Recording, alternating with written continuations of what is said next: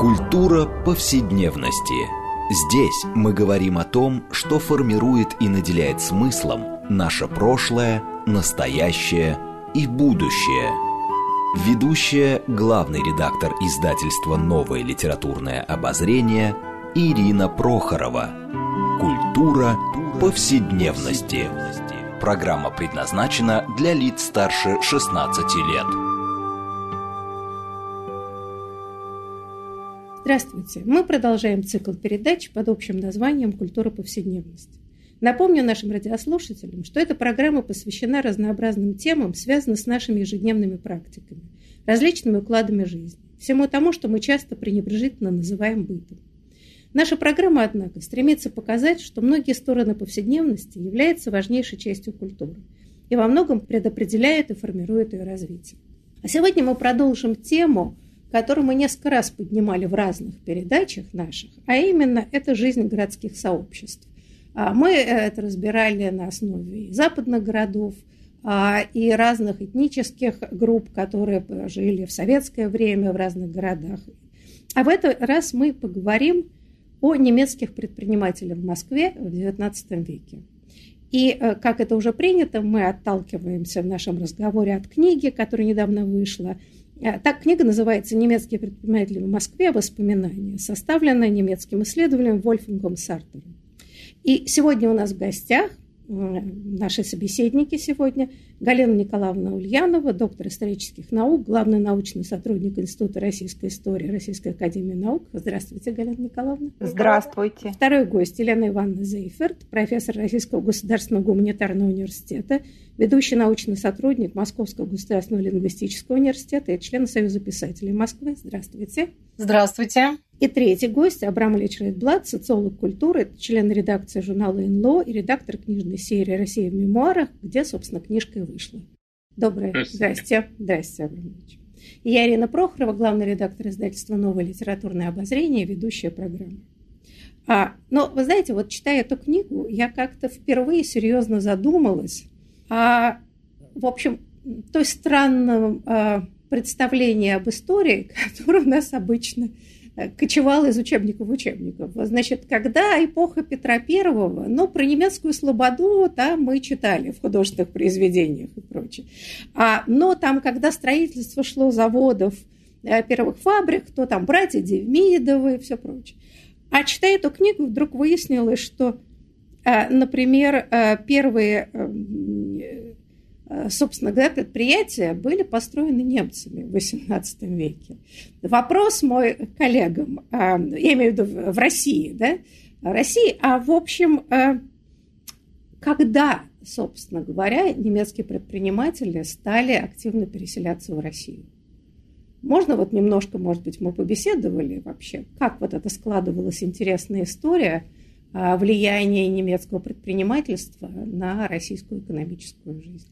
Спасибо вам большое. Я хотела бы сначала сказать, когда российские немцы оказались в России, потому что судьба российских немцев как своеобразного этноса, безусловно, полна всевозможных исторических сложностей. Появление российско-немецкого этноса обусловлено было переездом немцев из Германии в Россию, и, как известно, эмиграция российских немцев была наиболее активной в восемнадцатом веке, особенно в конце восемнадцатого века. Но первые немцы появились на Руси еще в девятом веке. Эмиграция немцев усилилась в шестнадцатом веке, и приток немцев в Россию был заметным также при Петре Первом. Но в то же время создавать бизнес, заниматься делами – российские немцы все-таки основательно решили в России в конце восемнадцатого, в начале девятнадцатого века. Но вот все-таки хотелось немножко прояснить ситуацию, а чем Россия все-таки привлекала, да? Ну, там понятно, например, что во второй половине восемнадцатого века крестьяне немецкие, да, заселяли вообще, так сказать, пустынные территории Причерноморья, и там была возможность. А, собственно, в столице стремились. В чем, собственно, преимущество? Вот, да, Галина Николаевна, с вашей точки зрения. Дорогие коллеги, я бы хотела немножко предыстории, вот как, на мой взгляд, эта книга появляется. История немцев в России – это вообще уникальный факт в мировой истории, но, может быть, можно даже сравнить с какой-то там колонизацией Соединенных Штатов, когда из Англии, из Ирландии люди уезжали вот на края этой империи. Но мы знаем, что Екатерина Вторая приглашает в Россию вот этих крестьян или там мелких каких-то мещан, горожан. И когда немцы приезжают в Россию при Екатерине Второй, им дают подъемные деньги, им дают, дают землю, они приезжают на очень выгодных условиях, потому что в Германии малоземелье, не могут многодетные семьи себя прокормить. И люди движутся в Россию за тысячи километров, и таким образом в восемнадцатом веке уже складывается в Поволжье колония, в Причерноморье колония, большая колония в городах, в Петербурге. Всем известен пушкинский булочник, который утром от, свой вас издаст, открывает для петербуржцев, чтобы они купили булки. А что с предпринимателями? Вот эти герои книги нашей, они приехали в основном все в первой половине девятнадцатого века. И как родилась эта тема? Я Вольфганга Сартора знаю двадцать пять или тридцать лет. Дело в том, что в девяностые годы после перестройки начались тесные контакты российских ученых с учеными разных стран. И в первую очередь контакты с немцами. Немцы сюда ехали, их интересовала работа в архивах. И вот одной из тем, вот это была деятельность немцев в России. И Вольфганг, он потомок как раз фирмы, его предки, это фирма «Стукин и Шпис». Одни из крупнейших импортеров и экспортеров в российских, в российско-немецких торгово-экономических отношениях. Он начал тогда собирать эти материалы, выступал на конференциях, участвовал. Была огромная выставка в историческом музее. И вот сейчас в этой книге он собрал еще две семьи, тоже которые раннего прибытия в Москву. Это семья Ценкер и семья Марк. Я бы хотел напомнить, о чем коллеги не говорили, о том, что в начале восемнадцатого века Россия захватила Лифляндию, Исляндию и Курляндию, и большое количество немцев, сами того не желая, оказались в пределах Российской империи. В основном, конечно, оттуда дворянство инкорпорировалось в российские структуры, а купечество и предприниматели оставались на местах, но некоторые приезжали и в пределы саму, самих российских, русских э, регионов. И второй момент, что часть крестьян эмигрировала не только из экономических соображений, а потому что они были протестантами, и, оказавшись в католических регионах, они испытывали дискомфорт и приезжали в Россию, где была в этот момент религиозная достаточная веротерпимость, и они могли беспрепятственно селиться. А вот то, что, Ирина Дмитриевна, вы говорили о преимуществах России, преимущество... Я, я задала было... вопрос, в чем да, было преимущество. Да. Вот что их влекло в Россию, частично в самой книге об этом идут, идет речь. Потому что эм, немцы превосходили российских э, предпринимателей и купцов своей предприимчивостью, своим опытом большим, э, обучением э, своему ремеслу и э, культурным горизонтом. Кроме того, они знали языки, и кроме того, у них были в Германии э, родственники, друзья. И, соответственно, связи международные, прежде всего, они могли гораздо более успешно осуществлять, чем российские купцы и предприниматели. Ну и, соответственно, вот эти моменты прежде всего обеспечивали их успех в России. Хотя были и моменты, те, в которых им было труднее, чем русским купцам, поскольку они не очень хорошо, и об этом идет тоже речь в книге, не очень хорошо представляли, как строить отношения с русской администрацией и с русскими предпринимателями. Ну, судя по описанию всех трех предприниматели, они как-то справились. И, с одной стороны, обращая внимание на бюрократию и, в общем, да, так сказать, и, я бы сказала, любовь бюрократии к взяткам, они как-то быстро встроились. Вот, вот там, а с другой стороны, как бы писали о том, насколько... Я не думаю, что они лукавили. Что сделки в России именно в силу специфики производились быстрее. Да? И вот, кажется, я не помню, кто из, из предпринимателей, Шпис, кажется, да, он говорил о том, что особенно приятно было вести дела со старообрядцами, да, вот, знаменитыми купцами, потому что там даже договора не требовалось, достаточно слова, и это слово держалось. Да. Таким образом, не нужно было большой долгий бюрократический процесс проходить, подписание всяких договоров. А, в общем, как-то они справились. Ну вот... Один там э, пишет о том, как они отправили экспедицию в Среднюю Азию для э, личинок шелкопряда, чтобы их завести в России и потом продавать в Италию. И, преодолевая бесчисленные трудности, они закупили эти личинки, а вот отправить из-за генерал-губернатора, который не давал разрешения, они не смогли. И все, весь шелкопряд погиб. Да. Так что с администрацией не всегда удавалось построить отношения. Но у меня вот какой вопрос, я не знаю на него ответа, но один из вспоминающих, а, и вот когда в середине, да, еще, значит, Николаевское царствование приезжали коммерсанты, Николай Первый издал закон, по которому иностранцы в России не имели права быть не только самостоятельными купцами, но и полномочными представителями третьих лиц. Этот закон отменил только Александр Второй. У меня тогда вопрос. Как они ухитрялись эти предприятия основывать? И многие предприятия были основаны как раз в сороковых, пятидесятых годах. Да, Елена, Галина Николаевна, да. Дело в том, что законодательство относительно иностранного предпринимательства, оно несколько раз менялось в течение столетия девятнадцатого. И, например, в начале века они могли приехать иностранцы, и французы, и немцы, что интересно, в начале девятнадцатого века при Александре Первом.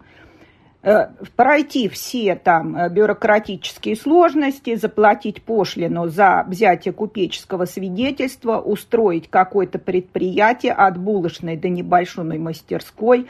Много было ремесленников очень в Москве и в Петербурге. И... Они могли, оставаясь немецкими гражданами, но Германия еще раздробленная до тысяча восемьсот семидесятых годов, поэтому они приезжают из этих многочисленных немецких государств.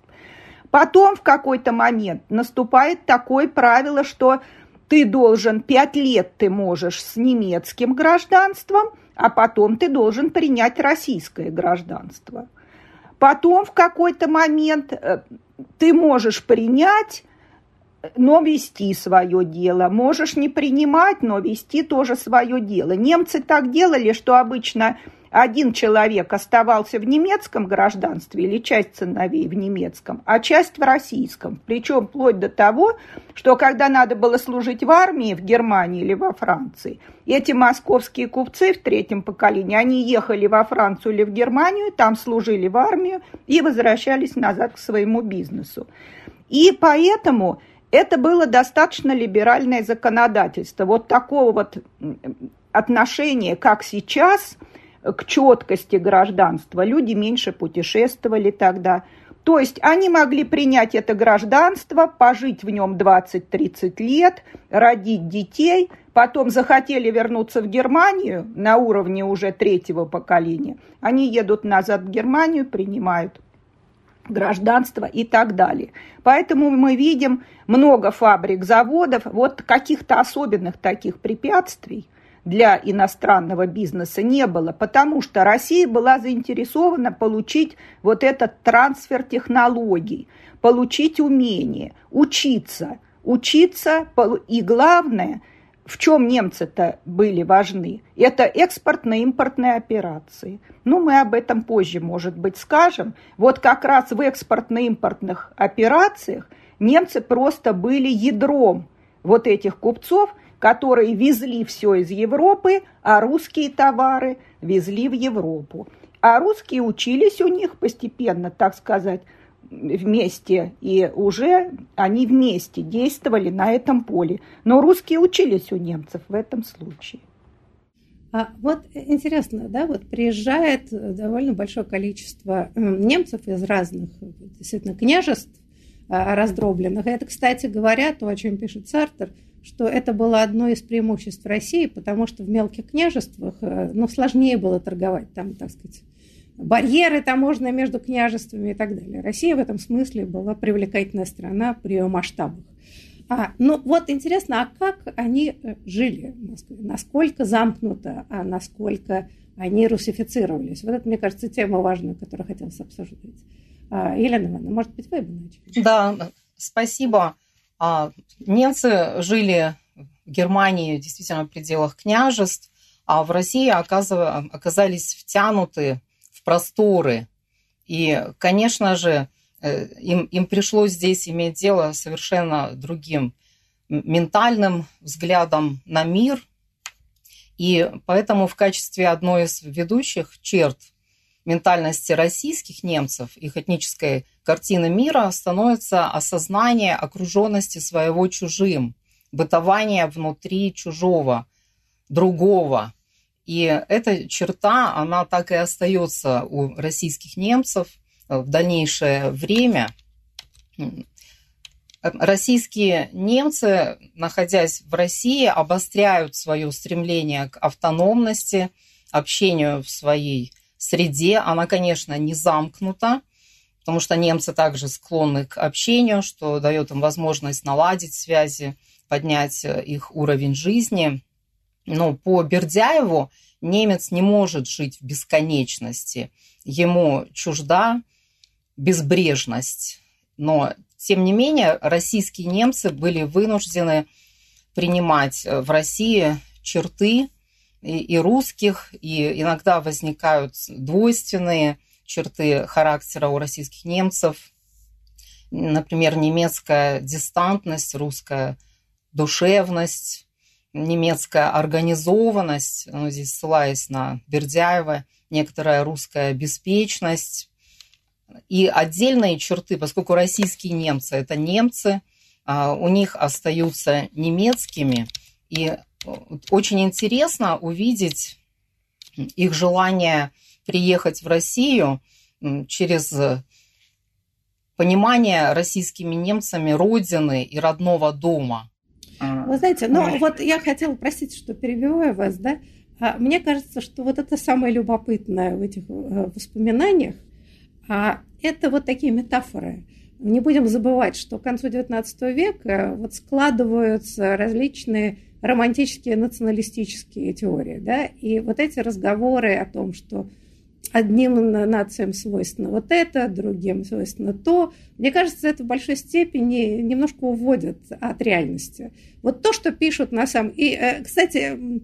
И все три рассказчика, так сказать, мемуариста, они часто пользуются этим тоже, да, вот такими уже сложенными конструкциями. Но если внимательно их читать, как они вели свои деловые, так сказать, да, значит, простите, дело само по себе, то при, при некоторой декоративности, ну, я не знаю, там, да, пишет кто-то из них, на Нижегородской ярмарке, когда заканчивались все встречи и все прочее, ну, свойственно русским певцам было устраивать какие-то невероятные пиры и прочее. Но в самом деловом подходе там не видно особо никакой разницы. И, и те, и те предприниматели деловые, да, но есть некоторая специфика, там, заключение договора, но в принципе и там, и там вполне себе жесткие люди.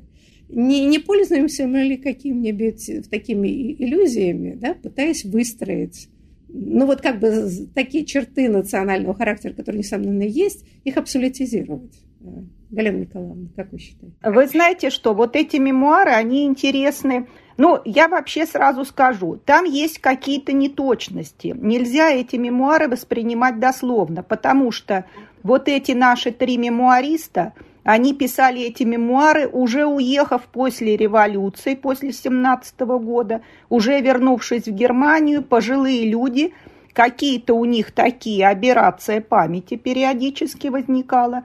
Но вот этот вопрос тоже, вы знаете, я когда читала, я была просто поражена, потому что получается, что они все время пишут, что вот эта немецкость, она размывается, и, и они становятся, даже дети уже ходят, дети уже лучше знают русский язык, чем немецкий. В семьях родители говорят по-немецки, дети уже по-русски. Потом там пишет, интересно, Шпис, как он поступает.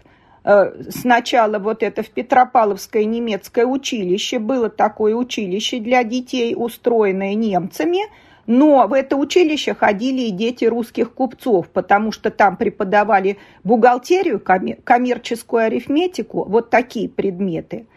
Вот. И он пишет там, этот вот немец, который стал великолепным совершенно предпринимателем, ведь шписы действовали, чем интересно, так они действовали на широком поле.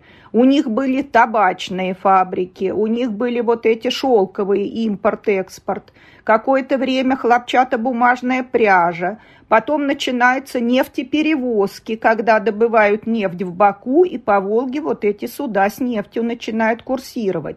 И шписы, они моментально чувствуют, где вот свежий какой-то бизнес, где надо быстро захватить позиции. Но при этом он пишет, я в этом Петропавловском училище, куда э, устроитель которого был знакомый моих родителей, я сидел четыре года в одном классе, потому что учителя с меня не требовали очень строго. Потом я пошел в, в гимназию Креймана. Отец уже чувствует, что я как-то, так сказать, медленно учусь. Пере... Меня в, в гимназию Креймана, это лучшая гимназия была в Москве, тоже немец, знакомый отца.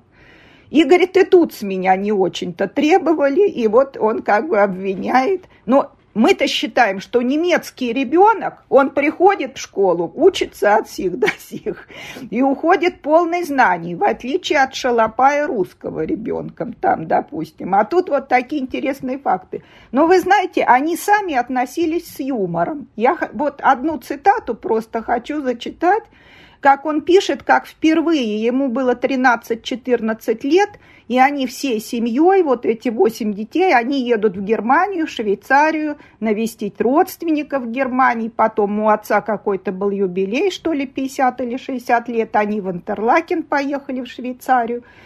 И он пишет с юмором, вот этот уже пожилой человек после революции. Когда поезд отправился дальше, уже по немецкой земле, это они переехали границу, значит, вот от, из Польши переехали в Германию, мы с благоговейным восторгом смотрели и не могли насмотреться на аккуратно возделанные поля, нарядные дома и ухоженные дороги.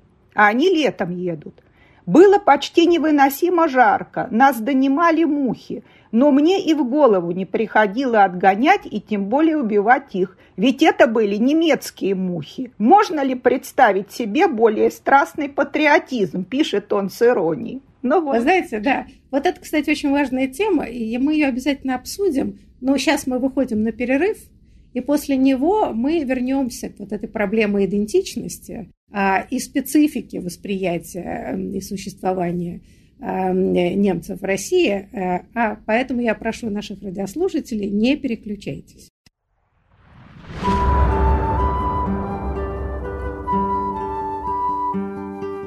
Здесь мы говорим о том, что формирует и наделяет смыслом наше прошлое, настоящее и будущее. Культура повседневности. Мы продолжаем нашу программу в рамках проекта «Культура повседневности». Напомню нашим радиослушателям, что мы сегодня беседуем, вернее, продолжаем тему жизни городских сообществ. И на этот раз мы обсуждаем книгу, которая называется «Немецкие предприниматели в Москве. Воспоминания», которая составлена немецким исследователем Вольфгангом Сартором. Собственно, мы и беседуем сегодня о жизни немецких предпринимателей в России в девятнадцатом веке. И напомню вам, мы сегодня беседуем с тремя гостями. Это Галина Николаевна Ульянова, доктор исторических наук, главный научный сотрудник Института российской истории, Елена Ивановна Зейферд, профессор РГГУ, ведущий научный сотрудник Московского государственного лингвистического университета, член Союза писателей Москвы, и Абрам Алечредблад, социолог культуры, член редакции журнала эн эл о и редактор книжной серии «Россия в мемуарах», где книжка о предпринимателях вышла. Я Ирина Прохорова, главный редактор издательства «Новое литературное обозрение», ведущая программы. А вот мы перед перерывом, да, в общем, такую важную тему подняли. Ну, собственно говоря, проблема самоидентификации немецких предпринимателей и их семей, которые жили в России. И вот эта вот любопытная история, то, что три рассказчика, да, мемуариста описывают, это такая идентичность была довольно плывущая. Да, вот, я не знаю, Абрам Ильич, может быть, вы бы что-то добавили здесь? Я бы тут сказал прежде всего, что вот Елена Ивановна как-то так очень эссенциально, я бы сказал, говорила о немцах, как будто немецкость передается кровью или генами. Я-то думаю, что все определяет в данном случае культура. И мы говорим о предпринимателях, а, говори, а переходим вообще на немцев, что не совсем корректно. Предприниматели были достаточно специфической категорией. Они очень тесно общались в своей среде и с коллегами, своими родственниками в Германии. А если мы посмотрим на представителей, скажем, гуманитарных профессий, там, писателей, педагогов, историков, или, скажем, возьмем тех, кто шли в административные структуры, где они общались в значительной степени или прежде всего с коренными жителями России, то окажется, что те группы гораздо сильнее руссифицировались и гораздо быстрее утрачивали национальную идентичность, ну, немецкую идентичность. А у тех, кто были в Прибалтике, они вообще как бы себя мыслили прежде всего не в России как национальном государстве, а в России как империи. И им была важна э, преданность императору прежде всего. Поэтому интересно посмотреть на судьбы российских немцев после революции. Оказалось, что вот предприниматели, конечно, они не могли вести здесь свое дело и уезжали. А вот многие гуманитарии здесь оставались. Ну, другое дело, что потом их ждала тяжелая судьба, но это за пределами нашего разговора. А так они русифицировались и как бы мыслили, писали и действовали именно как русские люди, люди русской культуры, а не как, не как представители немецкой культуры. Спасибо. Галина Николаевна, вы как-то хотели что-то добавить, да? Я не дала вам слова. Вы знаете что? Ну, вот этот вопрос, он, мы его исследуем. Вот Елена Ивановна, наверное, подтвердит. Мы исследуем вот это сочетание русскости и, и немецкости. Как вот такие термины. Они, кстати, возникли только в восьмидесятые, девяностые годы вообще в лексиконе ученых. Английскость, немецкость и так далее. Вот. Дело в том, что тут как мы будем смотреть? Или мы, допустим, если какой-то обыватель или ученый, он стоит на, на националистических позициях, он будет бороться за чистоту, вот нам нужна чистота. А человек более широкий, он понимает, что если человек...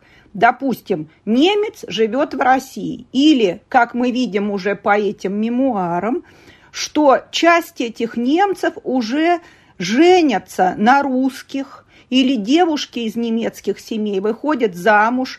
Например, Ценкеры породнились с Алексеевыми, внучкой, городского, внучкой племянницей городского головы, с Четвериковыми, вот с крупными предпринимателями российского происхождения. Очень много таких было межэтнических браков, и это по документам в архиве прослеживается. То если с этой точки зрения, то тогда человек получает преимущество. Он имеет и от этой культуры все хорошее, если у него такой посыл. Он имеет и от немецкой культуры все хорошее, взаимообогащение. То есть здесь наши позиции идеологические. Вот это вот взаимодействие культур – это взаимообогащение. Если с этой точки зрения, то вот эти мемуары очень много интересного дают вообще нам вот для этого. То есть это были дружественные отношения. Вообще это очень интересно, потому что они могут над собой посмеяться, они могут немножко над русским иронизировать. Но это добро- добродушные отношения между друг другом, потому что бизнес невозможно вести, если у тебя нет доверия с русским партнером. Они же работают на русский рынок. Прежде чем привезти что-то из Германии, станки, причем станки-то были не немецкие, тут интересно, что они в Англии покупали станки. До тысяча восемьсот сорок второго года в Англии был таможенный такой барьер, запрет вывозить станки из Англии и любые механизмы. Англия мастерская мира, она считает, что она должна производить все и не выдавать никому технологические секреты.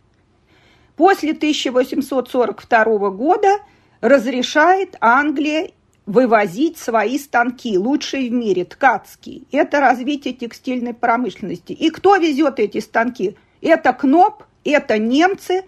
В Англии покупают, в Бремене разгружают на кораблях. Из Бремена, из Любека они ведут это все в Россию и оборудуют на пятьдесят лет всю текстильную промышленность английскими станками, немцы, понимаете? Потому что бизнес вне национальностей.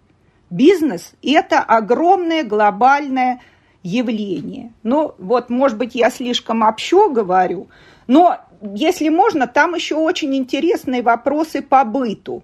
Меня поразил такой момент. Мы всегда считаем, что немцы, они такие ласковые в семье, они такие воспитанные, в отличие от таких жестоких мужей и отцов. Там, выясняется, этих детей немецких оплеухами воспитывали. И меня потрясло, что отец вот этого, крупный коммерсант-миллионер, когда женился на матери мемуариста, он потребовал, чтобы невеста проявила способности к рукоделию и своими руками сшила свадебное платье. Воспитание. Добродетель. Понимаете, она из семьи очень богатой, и он вообще сын миллионера.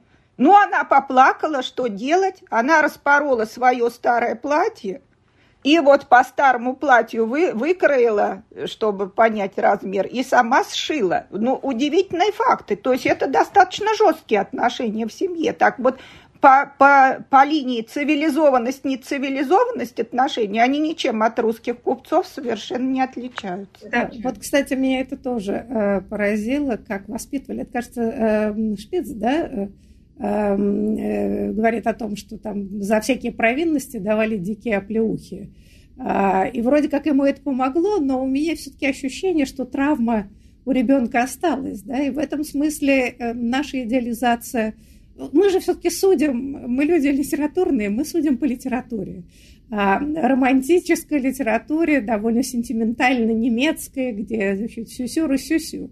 А когда читаешь это, при этом забавно, что А мемуаристы, ну, как бы они даже не то, чтобы считали, что это какое-то преступление. Они, ну, говорили, да, жестко, но, но вполне себе считали, что это норма.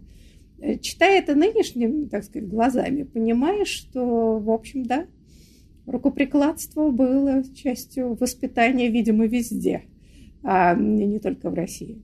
А, а все-таки, вот, Елена Ивановна, хотела еще раз обратиться к вам. В общем, очень любопытно ведь описывается, это, в общем, все три мемуариста описывают, что все-таки в основном очень долго вот эти колонии, даже предпринимательские, неважно, да, в общем, как-то старались общаться друг с другом.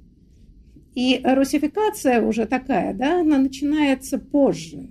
Но, во-первых, я, если правильно понимаю, что ведь долгое время существовал закон, при смешанных браках дети должны были в православии быть, да, и поэтому, так сказать, стать православными. И это очень сильно удерживало от смешанных браков. Но а вот любопытно, помните ли вы, почему еще, как интересно описывают, почему долго не общались а, как бы, да, с, с, с русскими, а в основном старались держаться внутри друг друга? А, видимо, здесь сдерживали те факторы, которые отпугивали российских немцев и В этой, в этой книге интересно описано как и то, что сближает немцев с русскими, и то, что все-таки сдерживает адаптацию. В частности, интересно, как описывается роскошь балов, гостеприимство, радушие, но в то же время беспощадность русского бунта, которая описана и в девятнадцатом веке, и затем уже в начале двадцатого, в погромах запойное пьянство, более холодный климат в начале. Но сначала у российских немцев есть немецкий язык, и бесспорно для них сначала является другой Россия, но постепенно российские немцы оказываются более в кавычках русскими, и для них уже другой предстает Германия, предстает немецкая культура после ее а, все-таки освоения, и остается постоянное осознание себя внутри чужого, другого. Знаете, ну вот мне бы хотелось поговорить о, о печальной теме, а именно антинемецких настроениях с началом Первой мировой войны, потому что, ну вот то, что описывают три мемуариста, до четырнадцатого года, ну, так сказать, никто никаких особых отрицательных отношений в отношении к себе не, не чувствовал, да, но была, была конкуренция деловая, но, в принципе, судя по воспоминаниям, все себя вполне хорошо чувствовали, жили замкнуто или более, никто их особенно не трогал, уважали, но вот начинается Первая мировая война. И вот здесь довольно, да, такая печальная история. А что, собственно, происходит? Галина Николаевна, да, вот как это начинает? Я тут скажу, как вот изучается. Последние двадцать пять лет, когда мы начали изучать историю российских немцев, естественно, мы подходим к Первой мировой войне, и выходит на первый план тема немецких погромов. Я, мне многие немцы присылали воспоминания, вот у меня даже дома лежат эти воспоминания. То есть люди жили по сто лет. Но что происходит? Но ну, мы помним, что два, две, два главы немецкого рейха и Российской империи, они братья двоюродные. Они же тоже, как говорится, обнимались, целовались, ездили на охоты друг к другу. Вот это для современного человека, нам это трудно представить, что два брата двоюродных, друживших с детства, и они свои государства ставят друг против друга, несколько миллионов убитых на этой войне. И погромы, они начинаются синхронно и в Германии, и в России, вот эти нападения. Вот, то есть это идиосинкразия, вот это удивительная вещь, которая, кстати, и в современном мире. Вот люди жили, люди жили относительно уважительно, мирно, и вдруг какая-то ненависть такая возникает, конечно, подогреваемая пропагандой, и люди идут, так сказать, не брат на брата, но двоюродный, троюродный брат, скажем, идет друг на друга. И в российских газетах появляются многочисленные статьи, что вот там наши граждане, кто-то поехал отдыхать, кто-то учится в университетах, вот на них нападение. И синхронно тут тоже начинаются погромы немецких магазинов. Так, то есть это вот такая вот животная совершенно ненависть, самые мрачные чувства в людях выходят. И вот это вот, если по прессе следить, и Лубок появляется, и все. То есть я думаю, что, ну вот в книге Аксенова Владислава, например, тоже вот эти сюжеты проходят. Вот, и немцы скрываются, они едут куда-то на дачи подмосковные, они скрываются. Понимаете, это шок, конечно. Люди понимают, но им-то в чужом перу похмелье. В общем, обывателю, ему во время любой, любых военных действий он только жертва оказывается. Вот. Ну, то есть, вот, вот мы просто можем констатировать факт. Начинается война, которой можно было избежать, на самом деле, Первая мировая. И самые мрачные, темные, звериные чувства просыпаются. Ну, в интеллигенции нет, а, так сказать, обывателя легко накрутить с помощью пропаганды. Все-таки это вот Да, хотела спросить, Абрам Алечредблад, все-таки это преимущественно низовое или это все-таки раздутая пропаганда?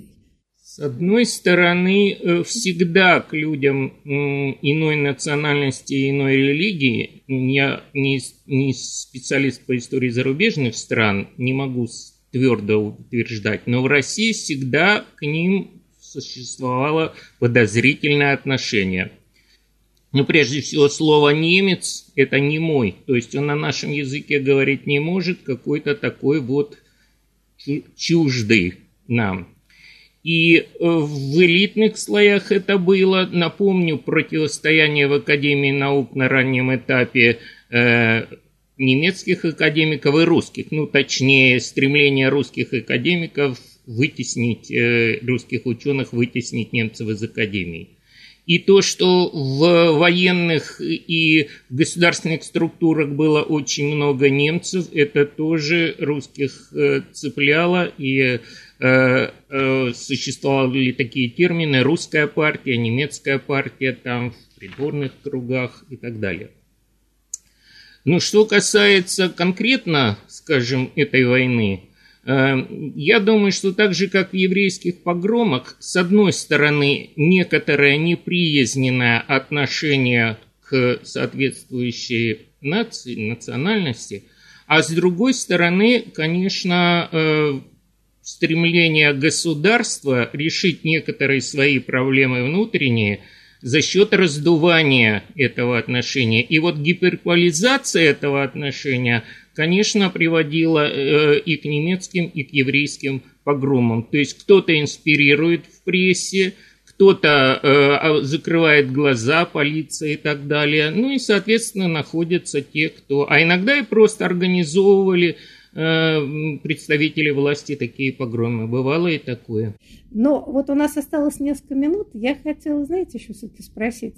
Но, в общем, все-таки при этом понятно, что люди жили долго. И многие себя считали такими космополитами. Да, они действительно жили в Москве. И там написано, да, что потом какое-то время жили в Германии, потом они путешествовали по Америке.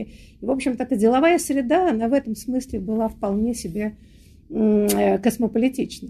Но при этом довольно интересно, когда начало происходить объединение Германии, вот этот восторг перед Бисмарком, который у русских немцев был, да, он тоже очень интересен. Вот, может быть, в конце кто-то сказал об этом. Вот это тоже какой-то был, да, момент эм, такой странный, если не идентификации, то все-таки очень внимательного слежения, что происходит в Германии. Галина Николаевна, может, вы скажете? Ну, тут такой вопрос достаточно сложный. С одной стороны, Бисмарк – великий такой исторический деятель в масштабах всей планеты. С другой стороны, конечно, понимаете, когда человек на своей территории, вот эти местные, местные какие-то герои, они теряют влияние, и они должны под общегерманским каким-то интересам и общегерманскому законодательству э, слушать вот это. Вот. Им, конечно, сложно перестраиваться. И дело в том, что они боялись, что это будет мешать бизнесу. Мы должны помнить, что это мемуары бизнесменов. У бизнесмена мозги устроены совсем не так, как у обывателя, который живет более простой жизнью. Бизнесмен должен все потоки проследить товаров, кому услуги, кому он что поставляет. И они беспокоились, что новые какие-то таможенные могут быть преграды, и их бизнес может рухнуть. Но все-таки интерес российских немцев к Германии, Бисмарку не был столь силен, как именно антинемецкое движение в семнадцатом году, потому что описанные в этой книге семейства, связанные с компаниями Вогау, покинули Россию. И вы полностью правы, что... Конечно, человек, который проявляет себя в бизнесе, он не имеет всех черт российских немцев. Для российского немца свойственно страх быть заметнее других. Здесь этого нет. Но когда немец, российский или германский, видит, что нарушен порядок, важный для него, то, конечно, он ищет более легкое место для того, чтобы организовать там себя, свою семью, гармонию. И авторы этой книги показывают, что как раз события семнадцатого года вынудили российских немцев покинуть Россию. Но вовсе не интерес к тому, что происходит в Германии. Вот на этой печальной ноте мы вынуждены закончить программу. Обычно я стараюсь на какой-то оптимистической, но в данном случае судьба немцев России, она дореволюционная, она не очень радостная. Да, последняя, Галина Николаевна, буквально. Вы знаете что? Она не радостная, но она не радостная была в семнадцатом году и для немцев, и для русских, и для всех остальных. Но вы знаете, что положительный факт? Вот эти потомки тех людей, которые уехали, их осталось здесь десять-пятнадцать процентов. Я со многими состою в переписке с современными немцами. Они возвращаются в Россию. Вот мы видим Вольфганг Сартор. Он живет здесь, он и ходит в архивы, он целиком переключился на русскую тему. У нас потомки фабрики ИНМ, я писала историю этой фабрики, они приезжали, это было сто семьдесят пятилетие, по-моему, фабрики, они приезжали несколько лет назад, целая огромная делегация, понимаете? То есть они, этот интерес в России и вот этот русский период, для них он очень такой вот душевный, ценный для их семьи. И я считаю, что вот это как раз положительный факт. Вот несмотря на все трагические истории наших народов, вот этот взаимный интерес и вот эта книга прекрасная, которую я всем советую, кто интересуется историей Москвы, историей немцев, историей культуры, купить, прочитать. Вот эта книга свидетельствует о том, что у людей гораздо больше общего, чем вот причин для розни, для конфликтов, для ненависти друг к другу. И семейная память дольше. А, да, она передается. Но все, все-таки мы заканчиваем на оптимистической ноте. Это прекрасно. Я хочу поблагодарить гостей. Большое спасибо за интересный содержательный разговор. И, надеюсь, до новых встреч. Спасибо. Спасибо.